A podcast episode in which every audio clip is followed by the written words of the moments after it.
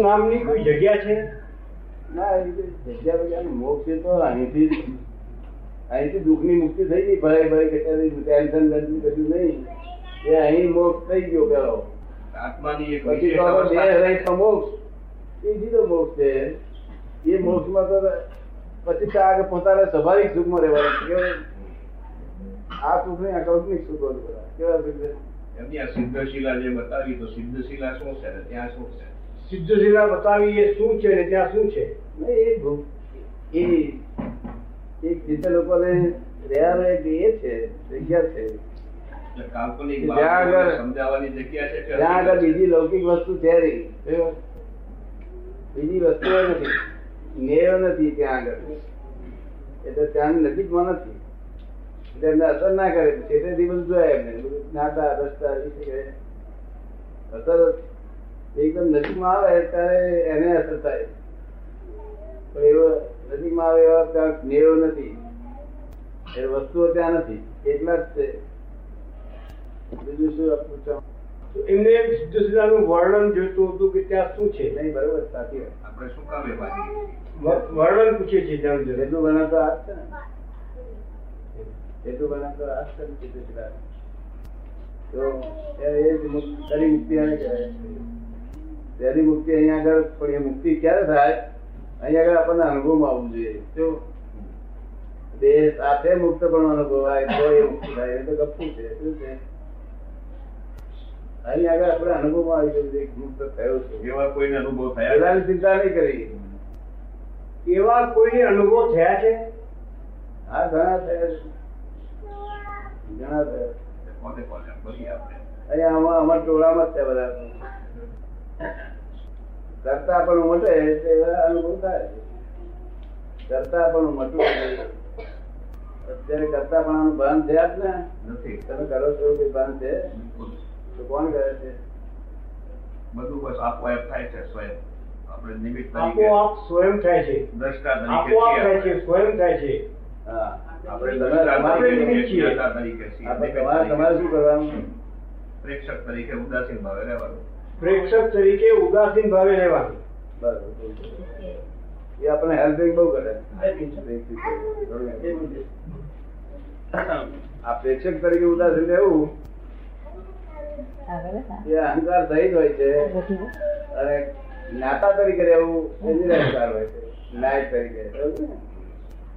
આ સેકન્ડ પગથિયું આ પેલું ફર્સ્ટ પગથિયું સારું પગથિયું દેહાદ્યાસ શબ્દ જે સમજે એને હું બંધનમાં છું રાત દાડા અનુભવ રહ્યા કરે. બધાનું કારણ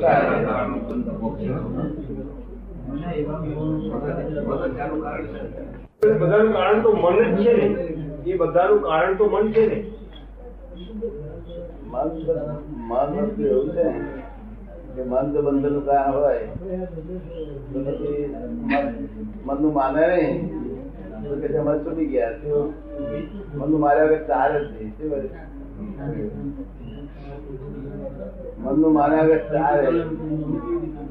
એક બે જ નહીં એટલે મન મન અજ્ઞાનતા બંધનું કારણ અજ્ઞાનતા રૂપ પર. મન તો કશું નહીં કરતી અજ્ઞાનતા જે છે ને, ભાવ શુદ્ધાત્મામાં રહ્યો. તો ત્યાં મન હોય નહીં ને?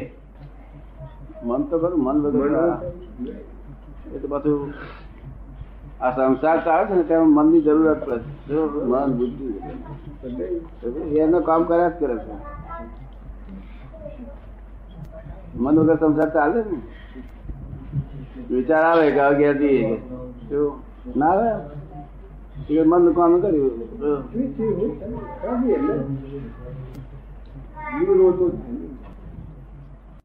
અહંકાર ભોગવે છે તો કે અહંકાર તો કે છે જળ છે અને આત્મા ચેતન છે કે છે તો જળ કેવી રીતે ભોગવે કે છે? વગર તો અહંકાર વગરનો માણસ કઈ રીતે ભોગવે?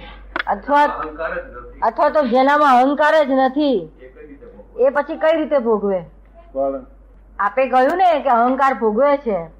તો એમના પછી એમને પ્રશ્ન ઊભો થયો કે અહંકાર તો જળ છે. જળ કેવી રીતે ભોગવી શકે અહંકાર જળ નથી. અહંકાર જળ મિત્ર ચેતન છે. શું છે? મિશ્ર ચેતન છે. ચેતનને વળગેલો. ચેતન ને વળગેલો એમ. ના ચૈતન્યથી ઊભો થયેલો એની હાજરીમાં.